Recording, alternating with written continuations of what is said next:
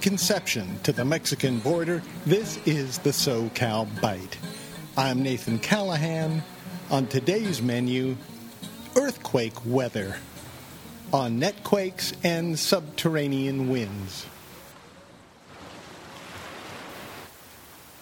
In the never ending attempt to lay maps on the territory, scientists from the U.S. Geologic Survey are currently looking for volunteers in Orange County interested in installing home based earthquake sensors.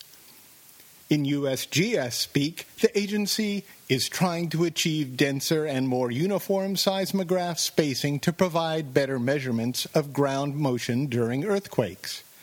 To do this, they have developed a new type of digital seismograph called Netquakes that communicates its data to the USGS over the Internet. It's called Netquakes because it's supposed to model the idea of Netflix, said Doug Given, project chief for the USGS in Pasadena. Other than the fact that it's connected to the Internet, I'm not quite sure Mr. Given has a firm grasp of what offering both on demand video streaming and flat rate DVD rental by mail means, unless, of course, Netquakes also offers on demand seismic experiences.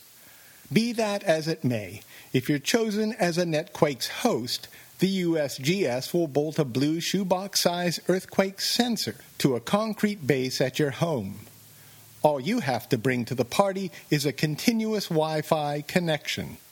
The main goal of netquakes is to measure how hard the ground shakes, Given said. That helps us right after an earthquake to characterize the pattern of ground shaking. The information can then be used by emergency responders to know where to allocate resources, where the shaking was strongest, where the damage is most likely to be worse, where to send building inspectors, where to send emergency crews. Netquakes is truly a noble cause, and there is value added. As our technology improves, the USGS will, we can only assume, be able to forecast earthquakes just as reliably as the National Weather Service forecasts our weather, with hit and miss accuracy.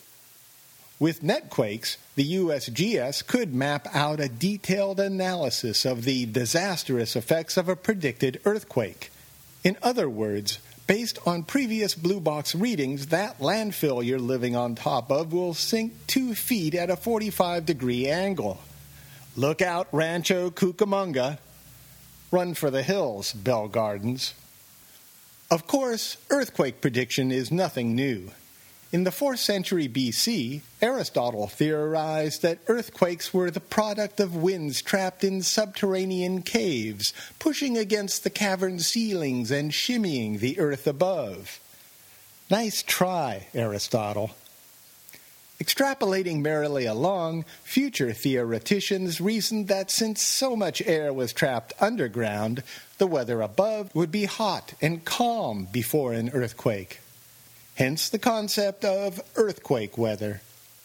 These days, any geologist worth his evaporite will tell you that there's no connection between weather and earthquakes.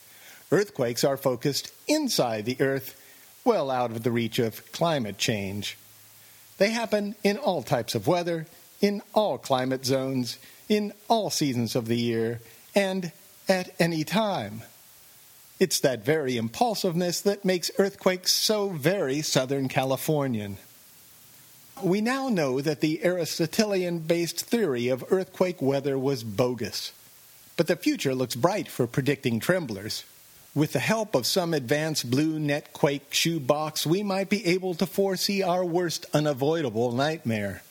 Some Fritz Coleman Elita Loresca like figure will not only inform us, after the commercial break, that we're in for a 7.2 along the San Andreas Fault this coming Thursday, but provide a comprehensive listing of up and coming damages to our communities. You might want to drop to the ground, take cover by getting under a sturdy table or other piece of furniture, and hold on until the shaking stops, or simply get the hell out of town. Our earthquake casters could reasonably report that we shouldn't live here anymore. The big one is coming. But they probably won't. With the temperament of most Southern Californians, I figure we'll just be advised to stay put, get out our video cams, and cash in on our shaky reality. We've got lots of planning to do for the future, like choosing the celebrity MC for next week's Earthquake Recovery Rock Concert.